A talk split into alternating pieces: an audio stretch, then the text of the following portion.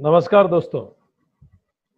आप सभी का वेदांत सीरीज़ के पाँचवें सेशन में हार्दिक स्वागत है। अभी तक की क्लासेस में हमने ये देखा कि मनुष्य के जीवन का मूल उद्देश्य मोक्ष है। मोक्ष का मतलब किसी भी प्रकार की डर या चिंताओं से मुक्ति। Freedom from all forms of fear इसको हमने कहा ये मोक्ष है। और चार पुरुषार्थ बताए गए, काम, अर्थ, धर्म, मोक्ष। अब जीवन के लक्ष्य जब बहुत क्लियरली निर्धारित होते हैं, तब उन लक्ष्यों को प्राप्त करने के लिए तंत्र, मंत्र और यंत्र बनाए गए। तंत्र मतलब वो सिस्टम मंत्र मतलब जो मन से बोला जाए। तो शास्त्रम वो मंत्र थे जिनके माध्यम से हम इन पुरुषार्थों को पा सकते थे। दूसरा हमने कहा, यंत्र यंत्र मनुष्य स्वयं है। और तंत्र पे जब हमने चर्चा की थी तो पिछली क्लास में हमने बात की थी कि माइक्रो लेवल पे वर्ण व्यवस्था वो तंत्र है जिसके माध्यम से मनुष्य अपने पुरुषार्थ को प्राप्त कर सकता है। पर वर्ण व्यवस्था माइक्रो तंत्र है। इंडिविजुअल लेवल पे है, व्यक्तिगत लेवल पे है। इसी का एक मैक्रो प्रोस्पेक्टिव भी डिज़ाइन किया गया। मैक्रो प्रोस्पेक्टिव सामाजिक स्ट्रक्चर है, जो व्यक्ति नहीं, पूरे समाज के लिए डिज़ाइन किया गया। जो एक व्यक्ति को अपने लिए नहीं लागू करना है, उसे व्यक्ति के साथ पूरे समाज को लागू करना है। इसी को कहा गया आश्रम व्यवस्था। तो वर्ण व्यवस्था is a micro concept ashram vyavastha is a macro concept and both are tantra a system to achieve पुरुषार्थ। तो आज हम बात करने वाले हैं आश्रम व्यवस्था पर। चतवार आश्रम। चार प्रकार के आश्रम शास्त्रों ने बताए। चार आश्रम है। व्यवस्था का मतलब सिस्टम आश्रम शब्द बना है आ प्लस श्रम। श्रम मतलब जिसमें प्रयास किए जाए। तो ऐसी चीज़ें ऐसी अवस्थाएँ जिनमें हमें प्रयास करने होंगे उन्हीं को आश्रम कहते हैं। सो so, चार ashram are four station in the journey of life हमारे जीवन की यात्रा के चार स्टेशन हैं और ये यात्रा चल कहाँ से रही है? हमारे जन्म से और जाएगी कहाँ तक? डेस्टिनेशन क्या है? मोक्ष। और बीच में स्टेशन कितने हैं? चार। तो चार स्टेशन की ये जीवन की यात्रा है, जिसको चार आश्रम कहा गया अब इनको अगर हम पिछले वर्णाश्रम से जोड़ें या पुरुषार्थों से जोड़ें तो जो चार आश्रम है उसमें से पहला है ब्रह्मचर्य, दूसरा है गृहस्थ, तीसरा है वानप्रस्थ, और चौथा है सन्यास। ब्रह्मचर्य आश्रम, अगर आप देखना चाहें तो अर्थ रूपी पुरुषार्थ से थोड़ा जुड़ा हुआ प्रतीत होता है। अर्थ, इसका मतलब ये वो आश्रम है जिसमें व्यक्ति अपने आप को अर्थ योग्य बनाने के लिए प्रयास करेगा। दूसरा आश्रम, गृहस्थ, ये काम नामक पुरुषार्थ से जुड़ा हुआ प्रतीत होता है। ये वो आश्रम है जिसमें आप अपने जीवन की सारी कामनाएँ पूरी कीजिए। आप जो चाहते हैं सब कीजिए। काम। वानप्रस्थ आश्रम है, जो धर्म नामक पुरुषार्थ से जुड़ा हुआ है। ये वो आश्रम है जिसमें आप धर्म चरित अपने व्यवहार में अपनाइए। धार्मिक जीवन लाइए पूरी तरह से। हालाँकि धर्म तो आधार हर आश्रम का होना चाहिए, पर इसमें पूरा जीवन ही धर्म में परिपूर्ण हो। अंतिम हिज संन्यास आश्रम जो मोक्ष पुरुषार्थ से जुड़ा हुआ आप इसे वर्ण व्यवस्था से कैसे जोड़ पाएँगे? जो शूद्र वर्ण है, जो शूद्र पर्सनालिटी ट्रेट है, वो मेहनती ट्रेट है तो ये आप जोड़ सकते हैं ब्रह्मचर्य से, जब आपको मेहनत करनी होती है। दूसरा, वैश्य आप जोड़ सकते हैं गृहस्थ से। वैश्विक उदर की पूर्ति करनी होती है। आपको दो वक्त के लिए मेहनत, दो वक्त की रोटी के लिए मेहनत करनी होती है, आपको घर चलाना होता है। वैश्य। वानप्रस्थ को आप क्षत्रिय वर्ण से जोड़ सकते हैं, धार्मिक चरित्र। और सन्यास को आप मोक्ष से और उस केस में ब्राह्मण से जोड़ सकते हैं। तो इस प्रकार भले वो वर्णाश्रम हो, या ही वो पुरुषार्थ हो, ये सब आश्रम व्यवस्था से बहुत गहराई से जुड़े हुए हैं। तो हम अब हमने ढांचा समझा, एक फ्रेम समझा आश्रम व्यवस्था का। अब हम समझेंगे आश्रम व्यवस्था की फिलॉसफी ये क्यों बनाई गई? इसका दर्शन हम समझेंगे। आश्रम व्यवस्था पूरे जीवन को एक स्पिरिचुअल जर्नी मानती है। पूरा जीवन एक आध्यात्मिक यात्रा है, जिसमें चार स्टेशन आते हैं। जैसे ट्रेन की एक यात्रा होती है। आप जब भी ट्रेन में कब बुकिंग कराते हैं तो आप जाके ट्रेन में बैठते हैं। तो जैसे ही आप जाके बैठे, ये आपका जन्म हो गया।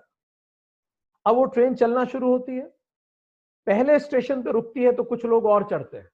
अच्छा जब आप पहले स्टेशन से, जब आपने बोर्ड किया होता है, जब आप ट्रेन में चढ़ते हैं तो आप देखते हैं पाँच दस लोग ऑलरेडी आपके बर्थ आपकी सीट के चारों तरफ़ बैठे हुए हैं। ये लोग कौन है जो आपकी सीट के चारों तरफ़ पाँच सात लोग बैठे हुए हैं? जब आप ट्रेन में चढ़े थे, यही लोग हमारे माता पिता हैं।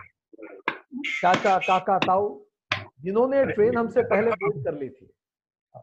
तो कुछ लोग हमसे पहले ट्रेन में आ गए थे। फिर ट्रेन चलती है, अगले स्टेशन पे रुकती है, कुछ और लोग चढ़ते हैं, जो हमारे बाद चढ़ते हैं। उनका रिजर्वेशन हमारे सामने वाली सीट पे हो सकता है। ये लोग कौन है जो अगले स्टेशन पे चढ़े? ये लोग हमारे कजिन्स हैं, जो हमारे बाद पैदा हुए, हमारे भाई, बंधु, दोस्त, यार, अब वो भी आके बैठ जाएँगे। फिर जीवन रूपी ट्रेन और आगे चलती है। अब हम लोग पत्ते खेलते हैं एक दूसरे के साथ, खाना खाते हैं, खाना शेयर करते हैं, एक दूसरे से बातें शेयर करते हैं, राजनीति की बातें करते हैं अलग अलग प्रसंगों पे बातें होती हैं। इसके बाद ट्रेन अगले स्टेशन पे रुकती है। और वो लोग जो हमसे पहले ट्रेन में बैठे हुए थे वो उतर के चले जाते हैं। हमारे काका, चाचा, ताऊ इस दुनिया से विदा होते हैं। फिर ट्रेन अगले प्लेटफॉर्म पे पहुँचती है, अगले स्टेशन पे। तो कई बार हमारी सीट पे जो हमसे पहले लोग बैठे होते हैं, हमारे साथ में दाएँ बाएँ, हमारे माता पिता वो भी अब उतर के चले जाते हैं। और अंततः एक अंतिम स्टेशन आता है, जिसमें हम भी उतर के चले जाते हैं। यही जीवन की यात्रा है। और इंडियन रेलवेज शायद इस फिलॉसफी को बहुत अच्छे से समझती है। इसीलिए उन्होंने सीट का नाम रखा है बर्थ जहाँ आप पैदा होते हैं। So this is how you take birth and आपकी पूरी जीवन की यात्रा चलती है। उसमें हम सब करते हैं, लोगों से बातें भी करते हैं, एक दूसरे को समझते भी हैं, पर फिर विदा ले लेते हैं। ट्रेन की ही यात्रा क्यों लें हम? किसी भी प्रकार की यात्रा पे आप विचार करें। हवाई जहाज़ की यात्रा पे आप विचार करें। आप में से बहुत सारे लोगों ने जब कनेक्टिंग फ्लाइट्स ली होंगी तो आपको जीवन की यात्रा का बड़ा सम्यक अनुभव हुआ होगा। क्या होता है, आप एयरपोर्ट पे पहुँचते हैं? आप खूब सारा तामझाम लेके पहुँचते हैं। जैसे आप जीवन में आते हैं, खूब सारा तामझाम लेके। जब आपके पास खूब सारे बैग होते हैं तो सबसे पहले वो आपके बैग पहले ही रखवा लिए जाते हैं। कि भाई, जब आपका जाने का समय आएगा तो ये सब तो आप ले जा नहीं सकते। तो सारा बैग तोल तोल के वो रख लेती हैं पहले जब तक आप बैग नहीं देंगे, वो आपको टिकट नहीं देने वाली है। आप विदा तो ही ले, तभी ले सकते हैं जब आप अपना सारा, जितना भी आपने अर्जित किया है, सब यहीं छोड़ दें। उसके बाद जब आप सब कुछ दे चुके होते हैं, फिर सिक्योरिटी चेकिंग करती है आपकी सीआईएसएफ कि कहीं गलती से भी कुछ ले तो नहीं जा रहे आप, क्योंकि उस यात्रा पे आप कुछ ले जा नहीं सकते। वो एयरपोर्ट का है, यहीं छूट जाएगा। इसी स्टेशन का है सब कुछ। फिर जब पूरा चेक हो जाता है कि आपके पास कुछ नहीं है। हाँ एक छोटा सा कैबिन बैगेज अलाउड होता है। वो कैबिन बैगेज क्या होता है? वही तो आपका अंतकरण है। मन, बुद्धि, चित्त, अहंकार जो आपके साथ, आपकी मृत्यु के बाद भी चला जाएगा। और छोटा सा कैबिन बैगेज उसके बाद आप एयरपोर्ट पे घूमते हैं। लोगों से चर्चाएँ करते हैं, दुकानें देखते हैं, सुंदर चीज़ों को देखते हैं, खाते हैं, पीते हैं। पर आपका मन कहाँ लगा रहता है? आपके डिपार्चर गेट की तरफ़। आप बार बार बोर्डिंग पास देखते हैं और आप एश्योर करते हैं कि कहीं आपका डिपार्चर छूटता गया छूट तो नहीं रहा है। अंततः किसी भी सूरत में आप एयरपोर्ट के किसी भी कोने में हो, बिल्कुल सही समय आप डिपार्चर गेट पे जाके खड़े हो जाते हैं और आप खुद दौड़ते हुए जाते हैं। कोई अलग से आके आपको बुलाने की आवश्यकता भी नहीं पड़ती। आप दौड़ते हुए जाएँगे हाफते हुए भी हो सके तो आप पहुँचेंगे और फाइनली आपका डिपार्चर हो जाएगा। अब आप फिर से एस्ट्रल वर्ल्ड में चले जाएँगे इस धरती को छोड़ के। और फिर कुछ समय बाद फिर से लैंड करेंगे। अब जब आप लैंड करते हैं तो फिर से खाली हाथ लैंड करते हैं, अब आपके हाथ में कुछ नहीं है। वो छोटा सा कैबिन बैगेज है। अंतकरण जिसको आप कहते हैं मन बुद्धि चित्त, अहंकार, वो लेके आपने ज़मीन पे लैंड किया। अब ज़मीन पे आके हम अपनी फितरत के कारण, जिसको हमने पिछले सेशन में बताया था, वासनाएँ, अपनी फितरत के कारण फिर से हम जाएँगे कन्वेयर बेल्ट पे और फिर से सारा बैगेज उठा लेंगे और फिर से बैग लेके चलना शुरू कर देंगे। एंड यही यात्राएँ हमारी चलती रहती हैं। तो भले ट्रेन हो या हवाई जहाज़ हो, डिपार्चर का समय सबका निश्चित होता है।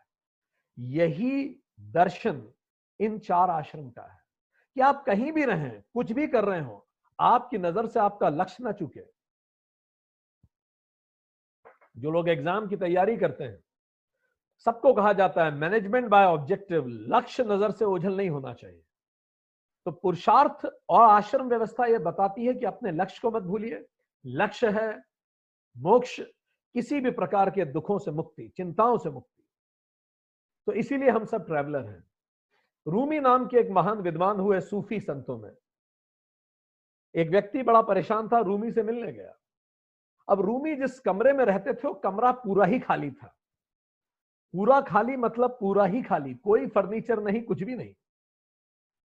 तो वो जो व्यक्ति आया था अपनी समस्या लेके, वो अपनी समस्या तो भूल गया कौतूहल वश उसने पूछा कि रूमी आपका फर्नीचर कहाँ है? तो रूमी ने मुस्कुरा के बोला, तुम्हारा फर्नीचर किधर है? तो उस यात्री ने बोला, अरे, मैं तो यात्री हूँ। मैं तो ट्रेवलर हूँ। मैं फर्नीचर लेके क्यों घूमूँगा? तो रूमी ने उसकी आँखों में आँखें डाल के देखा और मुस्कुरा के कहा, मैं भी यात्री ही हूँ। तो जिस व्यक्ति को हमेशा याद रहता है कि मैं भी यात्री ही हूँ वो कभी भी स्टेशन पे टाइम वेस्ट नहीं करता। ताकि ट्रेन ना छूट जाए उसकी। ये ज़िंदगी ट्रेन है। और इसीलिए ये सब बनाए गए। हम, याद आता है हम गोवा में सेशन ले रहे थे। दिन भर के सेशन के बाद जरा हम जब थक गए बहुत ज़्यादा तो गोवा में बीच के किनारे चले गए और सनसेट देखते थे। तो वहीं पास में चार पाँच बच्चे कुछ खेल रहे थे। वो रेत का घर बना बना के खेल रहे थे आपस में। वो टीले जो बनाते हैं रेत के। तो अचानक एक बच्चे से, गलती से दूसरे बच्चे का रेत का घर टूट गया। अब जैसे ही उससे दूसरे का घर टूटा, जिसका घर टूटा था रेत का, वो इतना नाराज़ हुआ कि उसने उस बच्चे का घर जानबूझ के तोड़ दिया, पैर मार के। अब इसने उसका घर जानबूझ के तोड़ा। तो सारे बच्चे आपस में गुत्थम गुत्थी हो गए, एक दूसरे को मारने लगे, नोचने लगे। हम दिन भर के सेशन के बाद थके हुए थे। हमें शांति चाहिए थी। हमने उन लोगों को डांट के बोला कि आप शांति से खेलिए। नहीं तो आपके पेरेंट्स से शिकायत करेंगे। उनके माता पिता वहीं घूम रहे थे। तो बच्चे फिर से शांति से खेलने लगे। उन्होंने फिर से रेत के घर बनाना चालू कर लिए। फिर खेल चालू हो गया। इतने में ही सनसेट हो गया। सनसेट होने के बाद उनमें से किसी की माता की आवाज़ आई, चलो बच्चों, शाम हो गई, घर चलने का वक्त हो गया। तो जैसे ही माता ने कहा, बच्चों, शाम हो गई, घर चलने का वक्त हुआ। पाँचों बच्चे खड़े हुए अपने अपने जूते के लेस बांधे और माँ के साथ भाग गए। पर भागते भागते कुछ अचंभा सा हुआ। पाँचों बच्चे एकदम से ठिटक के रुके और दौड़ के वापस आए और सबने अपने अपने रेत के घरों में एक एक लात मारी और रेत का घर तोड़ दिया। अब हम ये देख के बड़े चकित हो गए। हमने उन बच्चों को रोका। हमने पूछा, एक मिनट, रुको यार। ये बताओ अभी दस मिनट पहले उस व्यक्ति से तुम्हारा रेत का घर टूट गया था तो तुम उसे जान मारने पे तुले थे और अब खुद ही लात मार के तोड़ के जा रहे हो। उस छोटे ने, छोटे से बच्चे ने जो हमें उत्तर दिया दोस्तों, हम स्तब्ध रह गए उस उत्तर को सुन के। हमने बोला, आप खुद ही तोड़ के जा रहे हो। उस छोटे से बच्चे ने हमें मुस्कुरा के कहा, अंकल, वो तो खेल था। शाम आ गई, माँ का बुलावा आ गया जाने का वक्त आ गया तो तोड़ के जा रहे हैं। वो कह के चला गया। वो तो चला गया, पर हमारे अंदर एक बहुत ज़बरदस्त प्रश्न छोड़ के चला गया। मैं भी तो ज़िंदगी भर ऐसे ही अपने रेत के घरोंदों को बनाता हूँ जिसपे मैं जनक लिखता हूँ, मात्र कृपा लिखता हूँ, ठाकुर सदन लिखता हूँ, शर्मा सदन लिखता हूँ और पता नहीं क्या क्या लिखता हूँ। एक दिन तो मेरे भी जीवन की शाम आएगी। और मेरी भी माँ का बुलावा आएगा। कि चलिए, चलने का वक्त हो गया। जब मेरी माँ का बुलावा आएगा, तब क्या इस विरक्ति से मैं अपने रेत के घरोंदों को छोड़ के जा पाऊँगा? क्योंकि जाना मुझे भी है। ये याद रखना जीवन की यात्रा के लिए महत्वपूर्ण शर्त है। कबीर कहते थे दिल लागा, दिल लाग गया मेरा यार फकीरी में। जो जो सुख नाम भजन में, सो सुख ना अमीरी में। हाथ में कुंडल, बगल में सोटा, चारों दिशा जागीरी में। आखिर ये तन खाक मिलेगा, काहे फिरत मगरूरी में। सुनो, कबीर, सुनो साधो ये आखिर ये तन खाक मिलेगा, काहे फिरत मगरूरी में? कहे कबीर सुनो भाई साधो, साहब मिलत सबूरी में। सो कबीर दास भी अपने बात में इसी बात की तरफ़ इशारा कर रहे हैं कि कुछ भी हो जाए, आप अपने जीवन के स्टेशन को डेस्टिनेशन ना समझें। कबीर कहते थे, चाह गई, चिंता गई, मनवा बेपरवाह। चाह गई चिंता गई मनवा बेपरवाह जिसको कुछ ना चाहिए ते शाहन के शाह। सबसे बड़ा शाह वही है जिसको कुछ नहीं चाहिए। सो so, ये है बेसिक फिलॉसफी आश्रम व्यवस्था की कि स्टेशंस को डेस्टिनेशन ना समझें। There is a difference between station and destination so अब हम एक एक करके इस आश्रम व्यवस्था के एक एक स्टेशन को समझेंगे। और ये समझते समय आप इस मूल फिलॉसफी को ध्यान रखिए कि हमें किसी भी स्टेशन पे रुकना नहीं है। हमारे पूर्वजों ने इतना ज़बरदस्त अनुसंधान करके इन स्टेशन को बनाया है। तो पहला स्टेशन पहला स्टेशन है जिसको हम कहते हैं ब्रह्मचर्य। ये कब शुरू होता है? ये पाँच साल की उम्र से शुरू होता है। तब आप बैठते हैं, इस स्टेशन पे पहुँचते हैं आप, अपनी जीवन की यात्रा में। First station. ब्रह्म का मतलब अनंत उस परमात्मा से है। ब्रह्मन जिसको कहते हैं शास्त्र, जिसको एटर्नल एनर्जी कहता है विज्ञान, शर्र का मतलब है ड्वेल अपॉन जिसका व्यवहार परमात्मा जैसा हो, जिसका व्यवहार परमात्मा के प्रति केंद्रित हो।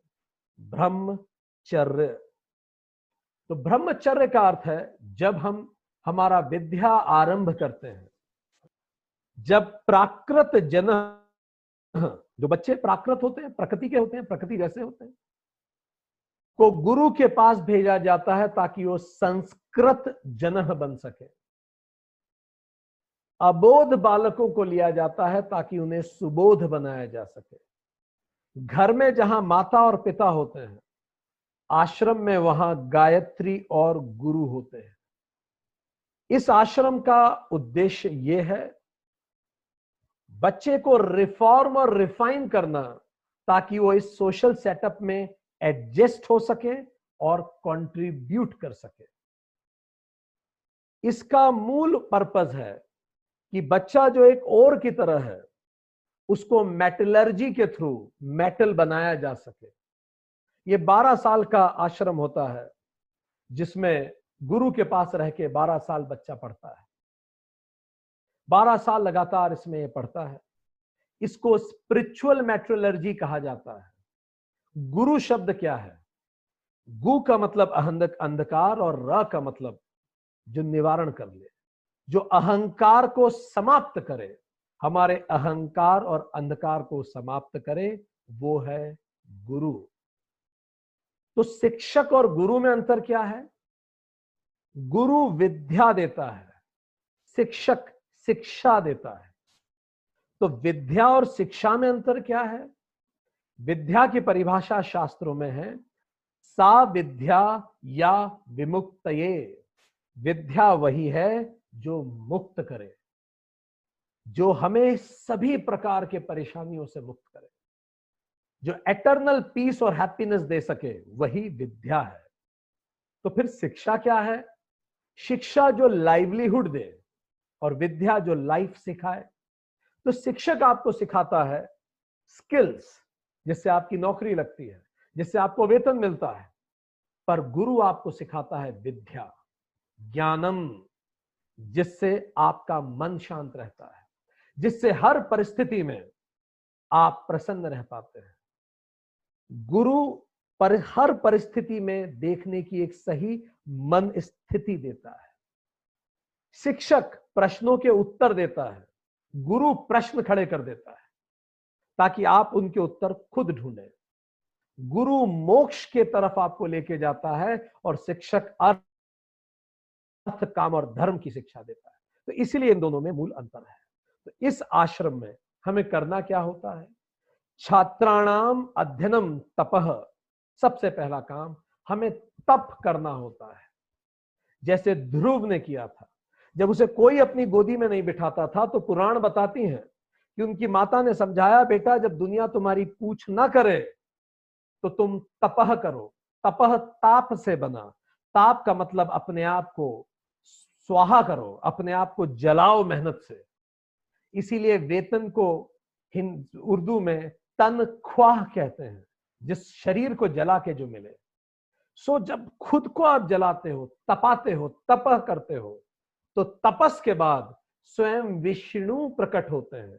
विष्णु का मतलब विश्व, और विष्णु स्वयं तुम्हें अपनी गोद में बिठाते हैं, पूरा विश्व आपको अपने सर पे रखता है। जब तपस किया था एपीजे ने तो हिंदुस्तान के राष्ट्रपति बने। जब तपस किया था मलिंगा ने श्रीलंका के समुद्र तटों पे बॉल फेंक फेंक के अपने गाँव में तो पूरे श्रीलंका ने उसे अपने सर पे उठाया। सो, पहला काम है इस आश्रम का तप करना।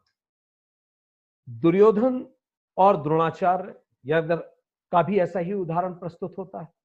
महाभारत में जब द्रोणाचार्य के आश्रम में ये सब सीखने गए तो दुर्योधन तो एफ्लुएंट था, राजा का बेटा था। उसने एक सुंदर सी कुटिया खुद के लिए बनवाई और उसने निर्धारित किया कि उस कुटिया में रहेगा बिल्कुल अच्छे ठाट बाट से और पढ़ाई करेगा।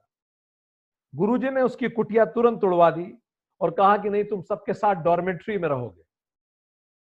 और फिर गुरु द्रोणाचार्य ने दुर्योधन को एक महत्वपूर्ण बात कही। गुरु ने कहा, दुर्योधन, और यह बात आज के हर बच्चे पे लागू होती है। गुरु ने कहा, दुर्योधन, मुझे पता है तुम राजा के बच्चे हो। पर दुर्योधन सोने के बर्तन में खाना खाया तो जा सकता है, बनाया नहीं जा सकता।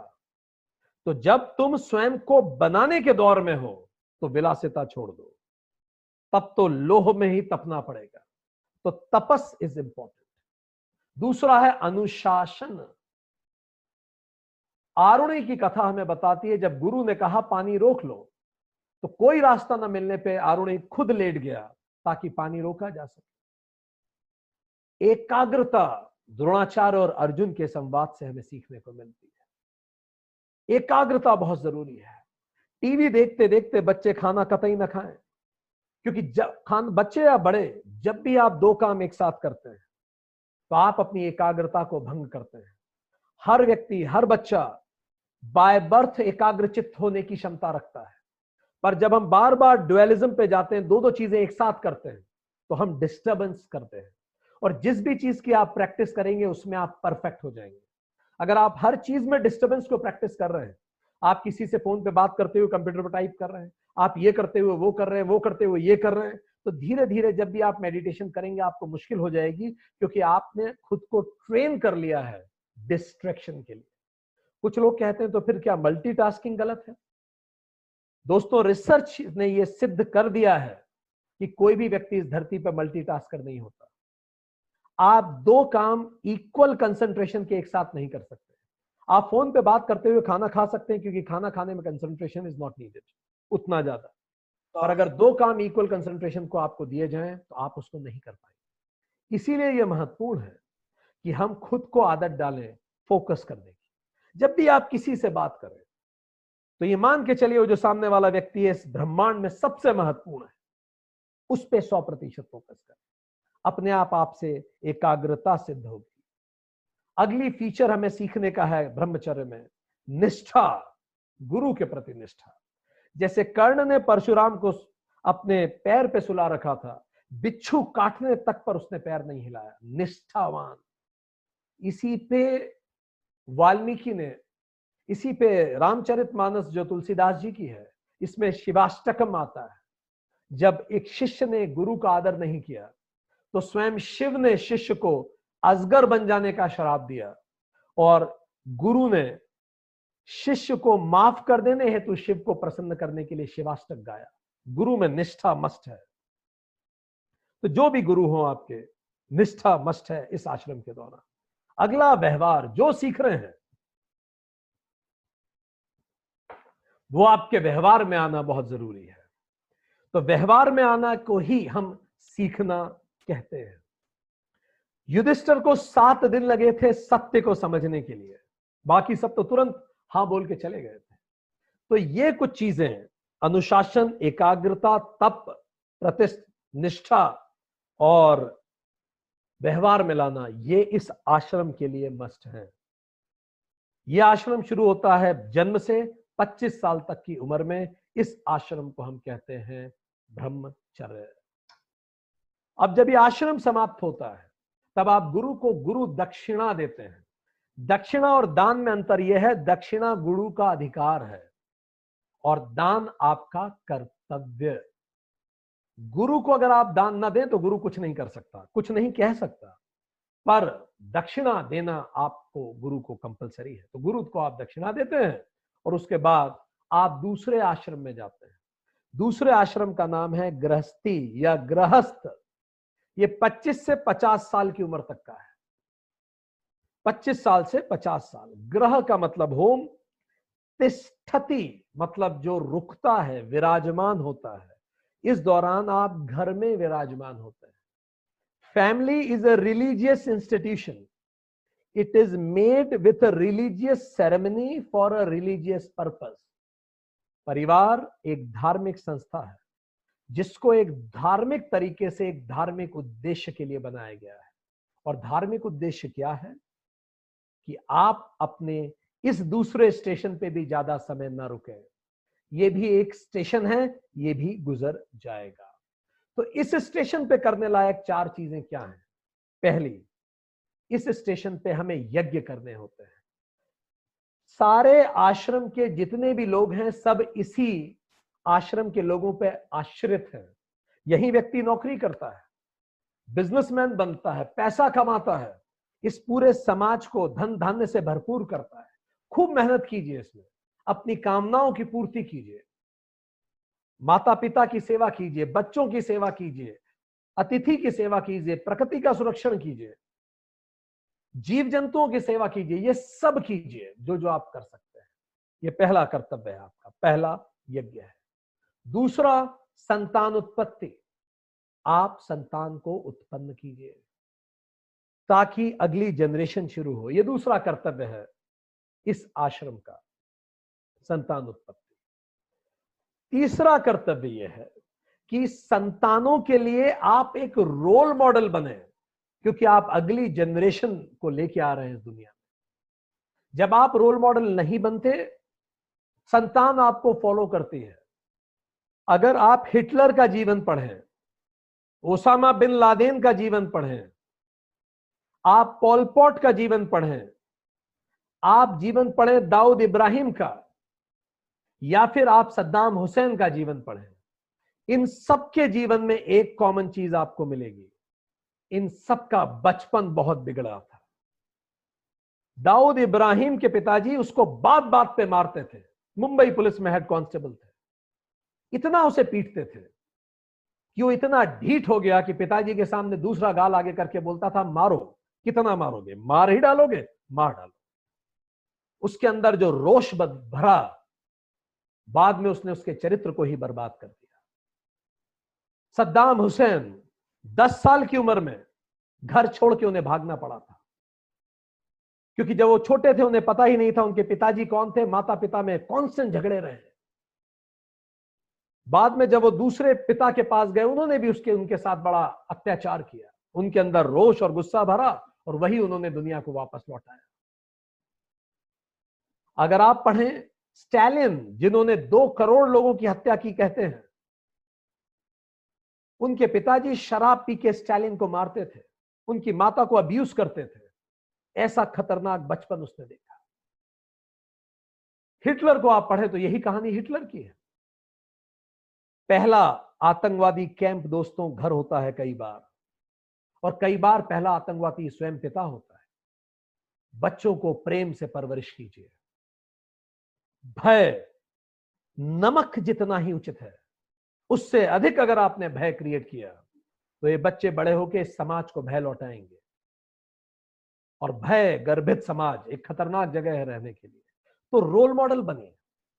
कई घरों में बच्चों को अच्छा माना जाता है जब वो माता पिता की सारी बात मानते हैं और कभी नो नहीं कहते। ये बच्चे जब बड़े होते हैं तो नो कहना तो उन्होंने कभी सीखा ही नहीं। भारत में एक समस्या है जिसको कई बार हम कहते हैं राजा बेटा सिंड्रोम।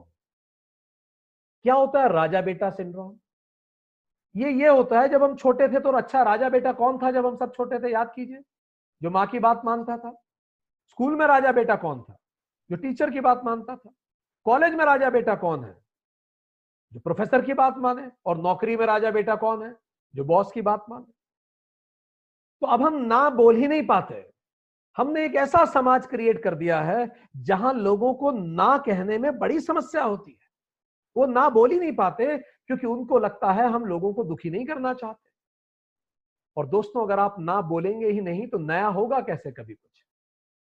एक कहावत है, लीक लीक गाड़ी चले, लीक लीक चले कपूत। तीनों ही लीक लीक ना चले, साहब शेर सपूत। टायर के पीछे टायर चलता है और इसी तरह से पिता के जस्ट पीछे पीछे कपूत चलता है। पर ये तीन लोग कभी पिता के पीछे नहीं चलते। साहब जो लीडर होता है, शेर जो शौर्यवान होता है और सपूत, ये अपने रास्ते गढ़ते हैं। इसका मतलब क्या यह है कि माता पिता का सम्मान ना करें? नहीं। उनका भरपूर सम्मान करें, पर सम्मान करना और प्रत्येक बात में हाँ करना दो अलग अलग बातें हैं। सो ना कहना सिखाएँ। अपनी बच्चियों को ना कहना सिखाएँ ताकि वो दूसरे घर जाके परेशान ना हो। वो बोल सकें कि नहीं, मुझे व्यवहार स्वीकार्य नहीं है। हमने ऐसे कितने सारे ऑफिसर्स देखे हैं, सीनियर सीनियर मैनेजर्स देखे हैं, जो बड़े बड़े पदों पे हैं पर अभी भी उन्हें ना कहने में परेशानी होती है। और उसके बाद क्या होता है? वो बहुत सारा काम हाँ कह के अपने ऊपर ले लेते हैं, बाद में वो काम करने में उन्हें तनाव होता है और उनका जीवन मुश्किल हो जाता है।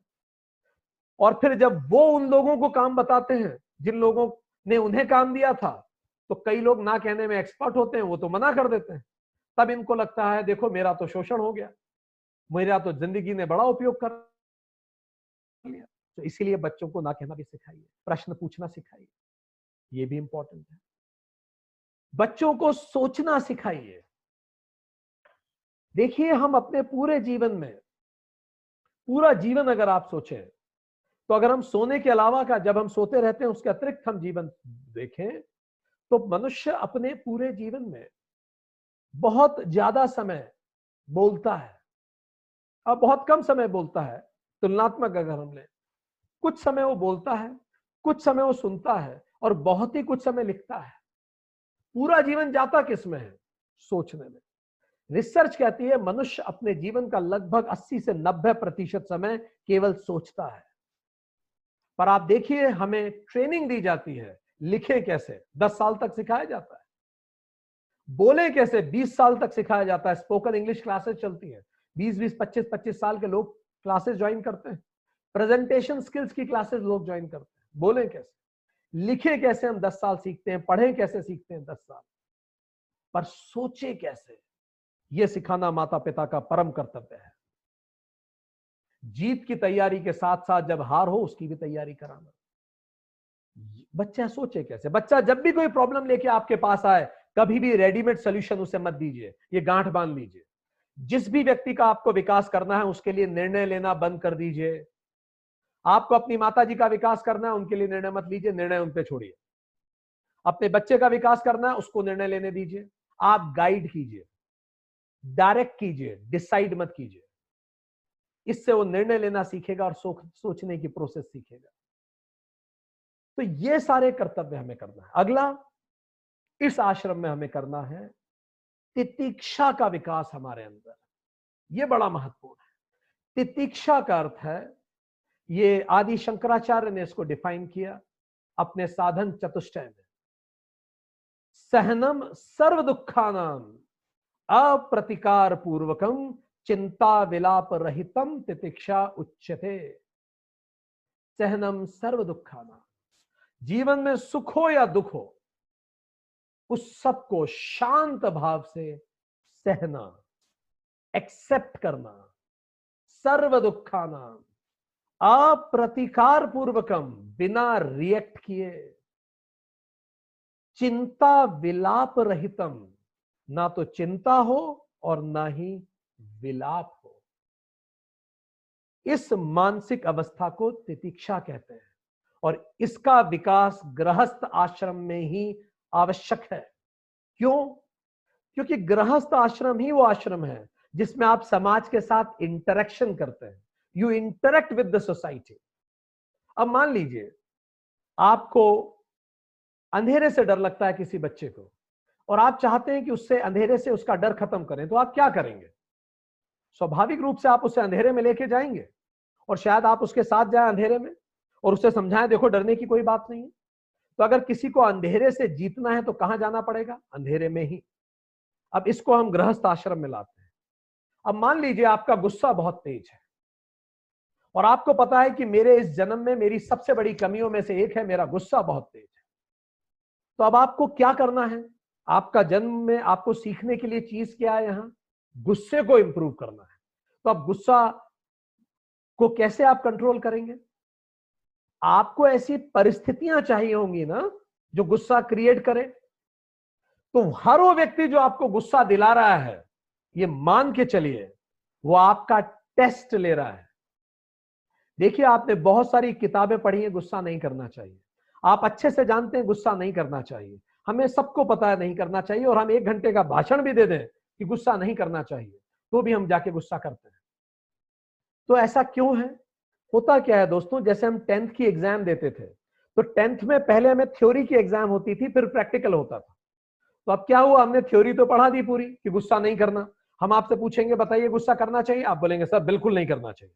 तो इसका मतलब थ्योरी में तो हम अव्वल हैं, हमें अच्छे से पता है गुस्सा नहीं करना चाहिए। फिर एक व्यक्ति आता था टेंथ में, याद कीजिए, बाहर से प्रैक्टिकल लेने, और वो आपसे थ्योरी नहीं पूछता था। वो सीधे प्रैक्टिकल देता था आपको। और प्रैक्टिकल करवा के देखता था आपको आता है कि नहीं। तो ये समझ लीजिए, आपके घर में अगर वो आपकी माता जी हैं, पिताजी हैं, आपका बॉस है या कोई भी है, वो आपसे प्रैक्टिकल एग्ज़ाम ले रहा है आपकी गुस्से पे। वो ऐसी परिस्थितियाँ बनाएगा कि आपको गुस्सा आए और आप तुरंत अगर खुद को नियंत्रण कर पा रहे हैं तो आप तितिक्षा की तरफ़ बढ़ रहे हैं। रोज खुद से पूछिए, क्या मेरी तितिक्षा मेरे अंदर बढ़ी है? ये इस गृहस्थ आश्रम का अगला महत्वपूर्ण पड़ाव है। अपनी तितिक्षा को बढ़ाना, अपना क्रोध, अहंकार ईर्षा द्वेष, इन सबको नियंत्रित करना। तितिक्षा। तो हमने बताया यज्ञ, तितिक्षा संतान उत्पत्ति और रोल मॉडल बनना। ये इस आश्रम के महत्वपूर्ण चार कार्य हैं। इस स्टेशन पे बस आपको ये चार काम करना है। और फिर आगे बढ़ना है। अगला स्टेशन कौन सा है? अगला स्टेशन है वानप्रस्थ, पचास साल से पिछहत्तर साल। शब्द से ही स्पष्ट है वान, वन की तरफ़, प्रस्थ प्रस्थान कर लीजिए। अब वन की तरफ़ निकल लीजिए। इसका क्या तात्पर्य है? क्या घर छोड़ के जंगल ही चले जाएँ? इसका तात्पर्य यह है कि अब आपको घर की तरफ़ पीठ करके बैठना है। चेहरा नहीं करना घर की तरफ़। पीठ करके बैठना है। दृष्टा दृश्यम वशात बद्ध। दृष्टा दृश्य वशात बद्ध। दृष्टा दृश्य को देख के उससे बंध जाता है। क्योंकि जब आप देखेंगे ना तो कहते ना, वो कहावत, आँखों देखी मक्खी नहीं निकल सकते। अगर कहीं झाड़ू ढंग से नहीं लगी तो आपका बार बार मन खराब हो गया यार झाड़ू नहीं लगी मन में। घर में झाड़ू नहीं लगी। वानप्रस्थ घर की झाड़ू के लिए नहीं है, वो मन की झाड़ू के लिए है। अब घर की झाड़ू का दायित्व हो गया है गृहस्थ का। आपका काम आ गया है कि अब आप मन की झाड़ू लगाइए। साफ़ कीजिए मन में जो कुछ है। तो इस समय सबसे सही क्या करना है? मौनम। मुनि होने का प्रयास। जितना कम बोले और जितना ज़्यादा सोचे सिंथेसिस करें। क्योंकि सोचने के लिए अब आपके पास 50 साल के जीवन का अनुभव है। अब आप मुनि हो जाएँ तो बेहतर है। कम बोलिए। और ज़्यादा सोचिए। कंदमूल खाने का शास्त्र कहते हैं, क्योंकि मेटाबॉलिज्म आपका स्लो हो गया है। कम से कम तला गला खाइए। वही खाइए जो तुरंत आपका पच जाए। डिटैचमेंट प्रैक्टिस कीजिए। धर्म प्रैक्टिस कीजिए। दूसरों के लिए मैंने क्या किया, मैं इस पे विचार करूँ। मेरे जीवन का निष्कर्ष क्या निकला? निचोड़ क्या निकला? जीवन के बड़े प्रश्नों पे बात कीजिए। Because now you have enough experience of life to think about life and prepare yourself for sannyas और खुद को संन्यास के लिए प्रिपेयर कीजिए। और चौथा काम करना है, माफ़ करना हर व्यक्ति।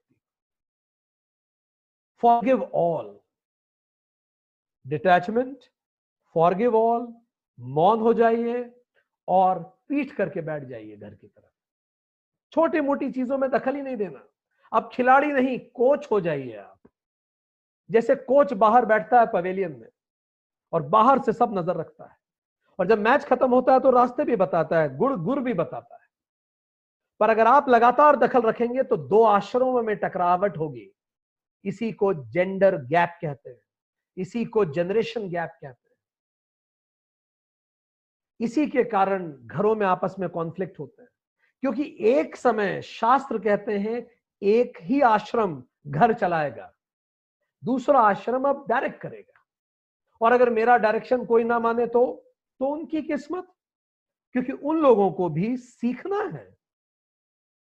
वो सीखेंगे नहीं। तो जीवन उन्हें और अनुभव देगा, तब वो सीखेंगे। हमारे कहने से सब सीख जाते तो कृष्ण के पुत्र संब नहीं होते। कृष्ण तक के पुत्र बहुत नहीं सुधरे संब नाम के। हम बता सकते हैं, रास्ता बता दीजिए। वही करना है। वान प्रस्थ। सबको माफ़ कीजिए। Forgive all. और माफ़ कैसे करें, समझ में नहीं आता? तो सबसे सही अपने पोते पोतियों को देखिए। वो आदर्श है माफ़ी का, एक छोटा सा बच्चा। घर में कुछ खेल रहा है और वो टीवी देख रहा है। टीवी में टॉम एंड जेरी आ रहा है और बिल्कुल घूर के टीवी देख रहा है, बिल्कुल ऐसे और जैसे जैसे टॉम एंड जेरी में कुछ होता है पच्छीटे खा के इधर गिर रहा है, हंस के, कभी उधर गिर रहा है, कभी इधर लुढ़क रहा है, कभी उधर लुढ़, इतना इन्वॉल्व होकर वो टीवी देख रहा है। खूब उछल उछल के। अचानक उसके पिताजी ऑफ़िस से आए। नौकरी करते हैं उसके पिताजी और रिमोट लेके न्यूज़ लगा के बैठ गए। ये देखने के लिए कि दुनिया में और कौन कौन दुखी है। अब आपने उस बच्चे से उसकी खुशी छीन ली। तो टेक्निकली तो वो बच्चा आपसे नाराज़ होना चाहिए ना, क्योंकि उसकी तो खुशी थी वो। पर आप देखेंगे वो बच्चा आपसे नाराज़ नहीं होगा। एक गंदा सा मुँह बनाएगा और वहाँ से दूसरे रूम में चला जाएगा और तुरंत उसको भूल जाएगा। वो तुरंत आपको फॉगिव कर लेगा। और वो सीधे वहाँ से जाएगा दादी के कमरे में। और दादी के चश्मे, किताबें और चीज़ों से खेलने लगेगा। उधर से दादी चिल्लाएँगे, भाग यहाँ से। देखिए, फिर उसकी खुशी का साधन छीन लिया। उसका ट्रांसफ़र ऐसी जगह कर दिया जहाँ उसे पसंद नहीं आया। उसके साथ कुछ गलत कर दिया, उससे खुशी का साधन छीन लिया। अब तो उसे रोना ही चाहिए, पर वो अभी भी नहीं रोएगा। फिर वहाँ से मुँह बना के दूसरे कमरे में चला जाएगा और उस बात को भूल जाएगा, वहाँ से सीधे दीदी के कमरे में जाएगा। दीदी की मेडिकल की किताबें खोलेगा और दोनों हाथों से लिखेगा आइंस्टाइन की तरह उसमें, पता नहीं क्या। वहाँ से दीदी चिल्लाएँगी, भाग यहाँ से। देखिए, फिर उसकी खुशी का साधन छीन लिया और वो फिर नहीं रोएगा। अब वो वहाँ से सीधे किचन में जाएगा, वहाँ सब्ज़ी तरकारी से खेलने लगेगा, वहाँ से उसकी माँ उसे भगाएँगी, भाग यहाँ से। और वो वहाँ से भागेगा। देखिए, सारी दुनिया तुली पड़ी है, उससे वो सब छीनने में जो उसे खुशी दे रहा है। और वो अभी भी दुखी नहीं होगा और रोएगा नहीं। वहाँ से पीछे जाएगा जहाँ कपड़े धुल धुल रहे और पानी में छपा छपा करना चालू कर देगा। अब वहाँ से जो कपड़े धो रहा होगा, वो तक उसे भगाएगा, भाग यहाँ से। सबने उसकी उसकी खुशी का साधन छीन लिया, पर वो अभी भी नहीं रोएगा और वहाँ से वो सीधे जाएगा अपने कमरे में। वो कमरे में पलंग पे चढ़ जाएगा और पलंग पे चढ़ के खुद को छोटा भीम समझेगा और एक काल्पनिक दुश्मन दमियान की कल्पना करेगा और लड़ाई शुरू कर देगा। और जब वो दमियान से लड़ रहा होगा, आपको उसकी आँखों में, उसके हाव भाव में बिल्कुल ऐसा महसूस होगा कि वो दमियान से लड़ी रहा है अपनी कल्पनाओं में। अब आप उससे उसकी कल्पना तो नहीं छीन सकते। क्या शिद्दत है एक बच्चे में खुश रहने की और लोगों को माफ़ कर देने की? क्या पाँच साल का बच्चा अगर ये कर सकता है तो पचास साल के ऊपर का वान वानप्रस्थी ये नहीं कर सकता? सोचना है सोचना है। इतने में उसके पिताजी फिर से ऑफ़िस से वापस आ जाएँगे। लंच ब्रेक हो गया। है तो पिताजी वापस आए और ये पलंग पे चढ़े हुए हैं, खुद को छोटा भीम समझे हुए तो पिताजी उसको देख के व्यंगात्मक मुस्कुराएँगे, क्योंकि पिताजी को पता है ये कोई भीम वीम नहीं है। इसमें कोई दम वम थोड़ी है। पर पिताजी उसको बिल्कुल डिस्टर्ब नहीं करेंगे, क्योंकि पिताजी तो प्रैक्टिकल व्यक्ति हैं, जीवन को समझते हैं। पिताजी मुस्कुराते हुए चले जाएँगे लंच करने। पिताजी को लगेगा अभी गिरेगा, अपने आप समझ में आ जाएगा, ये कोई भीम भीम थोड़ी है, इसमें कोई दम बम थोड़ी है। उसके बाद लंच के बाद जब पिताजी वापस लौट रहे होंगे, ये महाशय अभी भी पलंग पे उछले होंगे। पिताजी फिर उसको देख के व्यंग्यात्मक मुस्कुराते हुए अपने ऑफ़िस पहुँच जाएँगे, ये सोचते हुए कि ये कोई भीम भीम नहीं है, इसमें कोई दम वम नहीं है, अभी गिरेगा, अपने आप समझ में आ जाएगा। फिर इसके पिताजी अपने ऑफ़िस पहुँचेंगे, जहाँ वो डायरेक्टर हैं, और वो डायरेक्टर की कुर्सी पे बैठेंगे, अपने ऑफ़िस में। और जैसे वो डायरेक्टर की कुर्सी पे बैठ के अपने आप को बड़ा भीम समझेंगे, ऊपर से एक परम पापा मुस्कुराएगा और वो कहेगा, ये कोई भीम वीम नहीं है, इसमें कोई दम वम नहीं है, अभी थोड़े दिन इसको खेलने दो, अभी गिरेगा, अपने आप समझ में आ जाएगा। तो दोस्तों, पूरी दुनिया ही एक तरह की कल्पना है। तो वान वानप्रस्थ इन विचारों को, इन चीज़ों पर विचार करने का आश्रम है। पर यहाँ भी रुकना नहीं है। ये भी एक स्टेशन ही है। पिछहत्तर से सौ साल अगला स्टेशन, जिसको हम कहते हैं संन्यास आश्रम।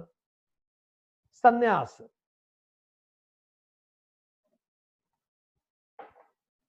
सन का मतलब सर्व, न्यास का मतलब रख देना, छोड़ देना, सब कुछ रख दीजिए। अब आपका डिपार्चर का समय करीब है। और ये बहुत महत्वपूर्ण है कि आप सब कुछ रख दें। काम्यानाम कर्मणा न्यासम। गीता कहती है, काम्यानाम। सारे काम में कर्म। कुछ इच्छा से किए गए सारे कर्म आप बंद कर दीजिए। यही संन्यास है। आपके मन में किसी प्रकार की अब कोई इच्छा ना बचे। पर ये कब होगा ये एकदम से नहीं हो जाएगा। यदि आपने वहाँ तितिक्षा को साधा था गृहस्थ आश्रम में। आपने सही गुरु से शिक्षा पाई थी और विद्या को जाना था ब्रह्मचर्य में और आपने वानप्रस्थ में सही तैयारी की थी तो स्वतः रूप से ये सधना चालू हो जाएगा।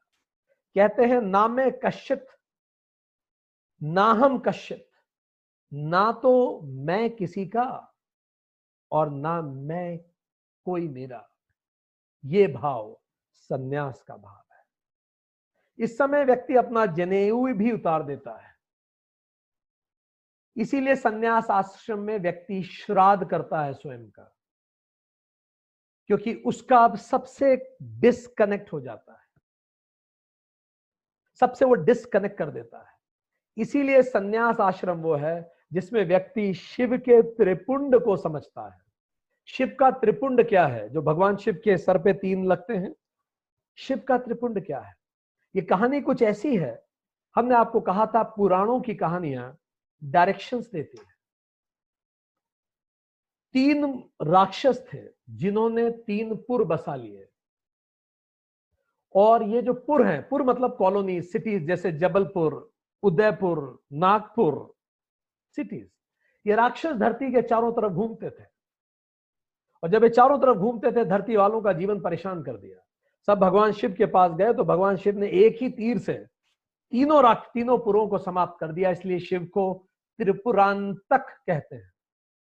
और जब वो भस्म हो गए तो भस्म ज़मीन पे गिरी तो शिव ने उस भस्म को उठा के सर पे लगा लिया। और तब से ये त्रिपुंड बना, तीन लाइनें जो शिव के सिर पे है। ये क्या है? पहले ये राख से बनती है, इसीलिए भगवान महाकाल की आरती राख से की जाती है। त्रिपुंड किस चीज़ का प्रतीक है? ये राख से बनता है और पहली रेखा प्रतीक है मी, मैं। दूसरी रेखा प्रतीक है माइन, मेरा। और तीसरी रेखा प्रतीक है नॉट माइन, जो मेरा नहीं है। जीवन के ये तीन ही तो दुख हैं। मी, मैं, मेरी सोच। जो मेरे हिसाब से नहीं सोचता वो गलत है। यही तो दुख का कारण है। दूसरा माइन जो मेरा है, मेरा घर, मेरी प्रॉपर्टी कोई दूसरा उसको ले लेगा तो मुझे दुख हो जाएगा। और तीसरा जो मेरा नहीं है, उससे कई बार मुझे ईर्ष्या होती शिव कह रहे हैं, ये तीनों चीज़ें भस्म हो जाएँगी, भस्माभूत हैं ये। इसीलिए शिव का त्रिपुंड भस्म से। तुम भी भस्म हो जाओगे, जो तुम्हारा है वो भी भस्म होगा, और जो तुम्हारा नहीं है वो भी भस्म हो जाएगा। तो जो मैं है वो ब्रह्मचर्य आश्रम है, मैं खुद को जानता हूँ उसमें। दूसरा गृहस्थ आश्रम है, मेरा, कामनाएँ मेरी। तीसरा वानप्रस्थ है, जो मेरा नहीं है, वो भी। ये तीनों आश्रम को भस्म कर दो, शिव कहते हैं। और कैसे भस्म करो? तो शिव त्रिपुंड यहाँ लगाते हैं, फिर सीने पे लगाते हैं और फिर भुजाओं पे लगाते हैं। मन से, बुद्धि से और कर्मों से याद रखो एक दिन तुम सब भस्म में मिल जाओगे। आखिर ये तन भस्म राख मिलेगा काहे फिरत मगरूरी में जैसा कबीर ने कहा। इसीलिए शिव के, के हाथ में त्रिशूल है तीन शूल। यही तीन चीज़ें दुख देती हैं। इसीलिए यज्ञ के बाद हम तीन बार ओम शांति शांति शांति बोलते हैं इन्हीं तीनों चीज़ों से इसीलिए शिव को हर चीज़ तीन है। तीन बेलपत्र में तीन पत्तियाँ होती है। सो ये देख पाना ही त्रिनेत्र खोलना है। तीसरा नेत्र जब खुलता है तो आपको दिखता है सब जिसके लिए मैं परेशान हो रहा हूँ। प्राइम मिनिस्टर हो या प्यून हो, कोई याद नहीं रखने वाला। कोई याद नहीं रखेगा कुछ समय बाद। आज से एक हज़ार साल बाद कोई किसी को याद नहीं रखने वाला। इसीलिए ज़्यादा परेशान होना कतई आवश्यकता नहीं है। तुम ऐसा कुछ नहीं कर रहे हो जो तुम्हारे पहले किसी ने न किया हो, ना ही तुम्हारे बाद कोई कर पाएगा। रिलैक्स ये है संन्यास आश्रम। सो so, संन्यास आश्रम के बारे में बड़ी दुविधा नारद को भी थी। नारद एक बार भगवान विष्णु के पास गए पुराणों में कहानियाँ आती हैं। बोला प्रभु मैं सुनता हूँ ये जो माया है इससे उबरना संन्यास है। तो ये माया होती क्या है थोड़ा आप समझाएँगे? विष्णु ने कहा नारद बड़ा महत्वपूर्ण प्रश्न तूने पूछा। किंतु मैं यहाँ बैकुंठ में माया समझा नहीं सकता तो मेरे साथ धरती पे चल, वही बात हो पाएगी। नारद और विष्णु धरती पे आ गए। विष्णु ने बोला, लंबी यात्रा हो गई नारद, इससे पहले कि मैं समझाना शुरू करूँ, इससे पहले कि मैं बताना शुरू करूँ, मुझे प्यास लगी है, एक गिलास कहीं से पानी ला दो। नारद पानी लेने गए। नारद ने बोला, प्रभु अभी लाया। पास में गाँव था। नारद कुएँ से पानी भरने लगे।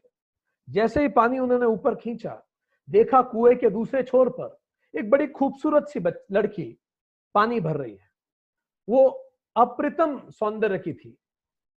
नारद उसको देखते ही रह गए। ना, पर उससे उसका मटका खिंच नहीं रहा था। नारद ने उससे पूछा कि क्या आपको मदद की आवश्यकता है? जैसे नारद ने पूछा कि आपको मदद की आवश्यकता है, उस लड़की के हाथ से मटका छूट गया और वो बिलक बिलक के रोने लगी। नारद कंफ्यूज हो गए। नारद ने बोला कि देरी मैंने तो कुछ कहा ही नहीं। आपको आप नाराज़ क्यों हो गई? आप गुस्सा क्यों हो गई? रो क्यों रही हैं आप? उस लड़की ने बोला, मैं बहुत ज़्यादा परेशान हूँ। मेरे पिताजी की तबीयत बड़ी खराब है। गाँव में, गाँव के एकमात्र वैद्य गाँव में है नहीं। मेरे पिताजी मरना सन्न है। मैं बड़ी परेशान हूँ। कहाँ से, किससे मदद मांगू? आपने मुझे कहा, क्या मदद की आवश्यकता है?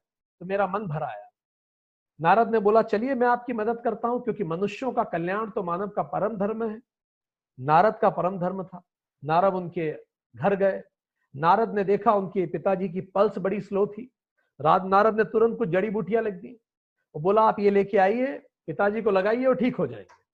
लड़की फिर रोने लगी। बोला, प्रभु, आप कैसी बातें करते हैं? मैं अनपढ़ गवार जड़ी बूटियाँ क्या जानूँगी?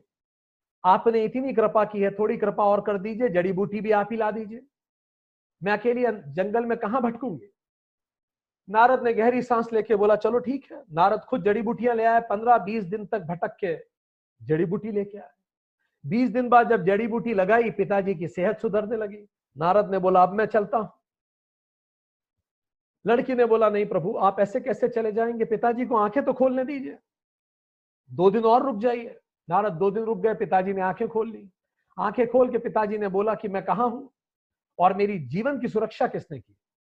और जब पिताजी को पता लगा तो पिताजी ने नारद के सामने हाथ जोड़ के कहा, आपने बड़ी कृपा करी, आपने मेरा इलाज कर दिया। पर बुजुर्गी तो एक ऐसी बीमारी है जिसका कोई इलाज ही नहीं है। मैं कितने दिन जीऊँगा? आपने मुझे ठीक कर ही दिया तो भी। अब आपने इतनी कृपा की है, थोड़ी कृपा और कर दीजिए। और वो ये कि मेरी, बस एकमात्र मेरे मन पे ये इच्छा है कि मेरी बेटी की शादी हो जाए।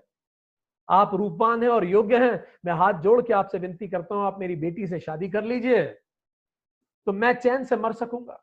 नारद अवाक रह गए नहा कर पाए, ना ना कर पाए, और अंततः नारद की शादी हो गई। नारद की शादी हो गई, कुछ दिनों बाद पिताजी एक्सपायर हो गए, नारद वहीं पास में खेती करने लगे, जीवन बड़ा अच्छा चल रहा था।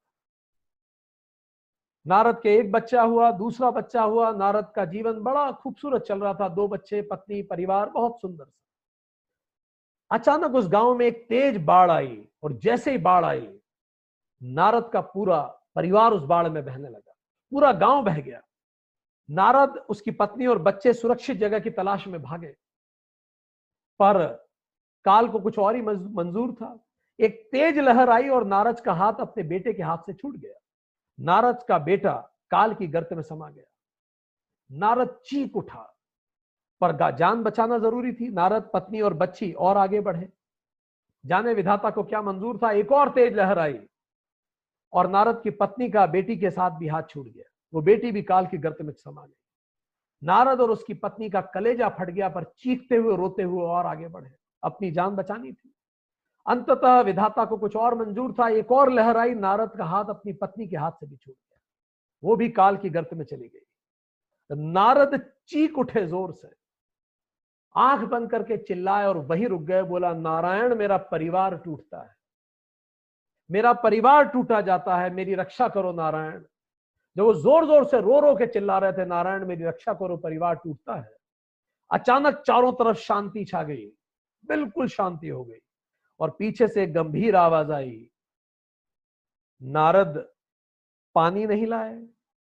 नारद ने तुरंत आँख खोली और पलट के देखा तो वहीं विष्णु पेड़ के नीचे बैठे थे और नारद वहीं खड़े हुए थे। ना कोई गाँव था, ना कोई कुआ था, ना कोई बाढ़ थी, ना कुछ भी था। नारद ने तत्काल विष्णु के पैर पकड़ लिए बोला, प्रभु, मैं समझ गया, माया कैसे आती है? बिल्कुल तबे पाव आती है और पूरा हमें अपने अंदर एनग्रॉस कर लेती है।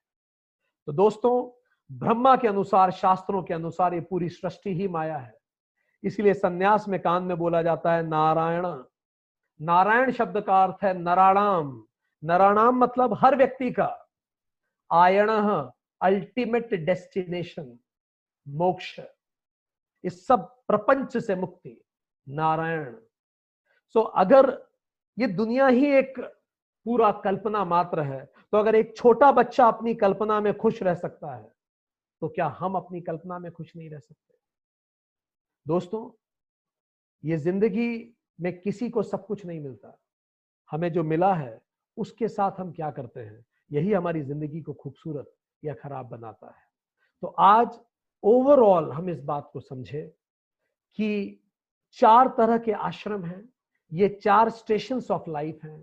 पहले स्टेशन को हमने कहा, आश्रम व्यवस्था को आ प्लस श्रम श्रम मतलब जिसको हम प्रयास करके अर्जित करते हैं। व्यवस्था मतलब एक सिस्टम ज़िंदगी रेल की तरह है या हवाई जहाज़ की तरह है। जिसमें हमें अपने डेस्टिनेशन की तरफ़ बढ़ना होता है। हम सब एक ट्रेवलर है और जो इसको नहीं भूलता, उसका मन शांत रहता है। पहला आश्रम है ब्रह्मचर्य। ब्रह्मचर्य का मतलब ब्रह्म की तरह हमारा चरित्र हो।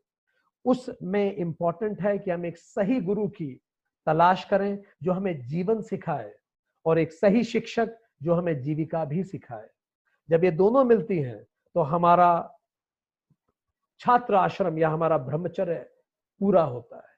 इसमें हमें एकाग्रता सीखने की आवश्यकता है, इसमें हमें निष्ठा सीखने की आवश्यकता है, अनुशासन सीखने की आवश्यकता है और तप सीखने की आवश्यकता है। ये चार चीज़ें महत्वपूर्ण।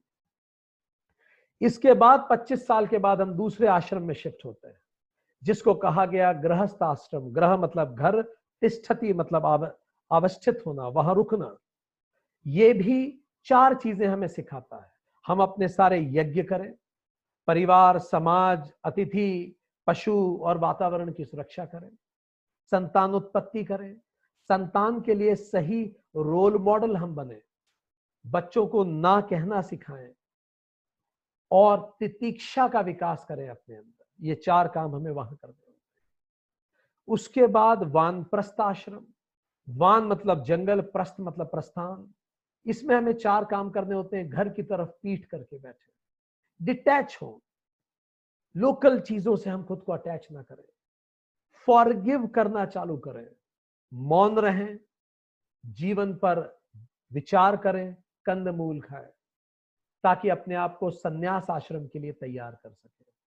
अंततः संन्यास आश्रम, संघ का मतलब सर्व, न्यास का मतलब रख देना जब आप इन सबको रख सके। शिव के त्रिपुंड की तरह, मैं, मेरा और जो मेरा नहीं है, वो सब समाप्त हो जाएगा। दोस्तों, ये आश्रम मानसिक या शारीरिक दोनों हो सकते हैं। ज़रूरी नहीं है कि आप शारीरिक रूप से घर त्यागे ये केवल मेंटल आश्रम है। आप राजा जनक की तरह राजा होके भी सन्यासी हो सकते हैं। आप एक बहुत बड़ी कंपनी के चेयरमैन हो सकते हैं एंड स्टिल आप सन्यासी हो सकते हैं। जैसे कुछ हद तक बिल गेट्स अपने वानप्रस्थ आश्रम में है। जितना वो दान करते हैं ये मानसिक आश्रम भी आप अपना सकते हैं। तो बिल्कुल वैसा है जैसे एक एग है, ब्रह्मचर्य कैटरपिलर है, गृहस्थ प्यूपा है, वानप्रस्थ और एक खूबसूरत बटरफ्लाई है जो उड़ जाती है, उसी को संन्यास कहते हैं। Thank you very much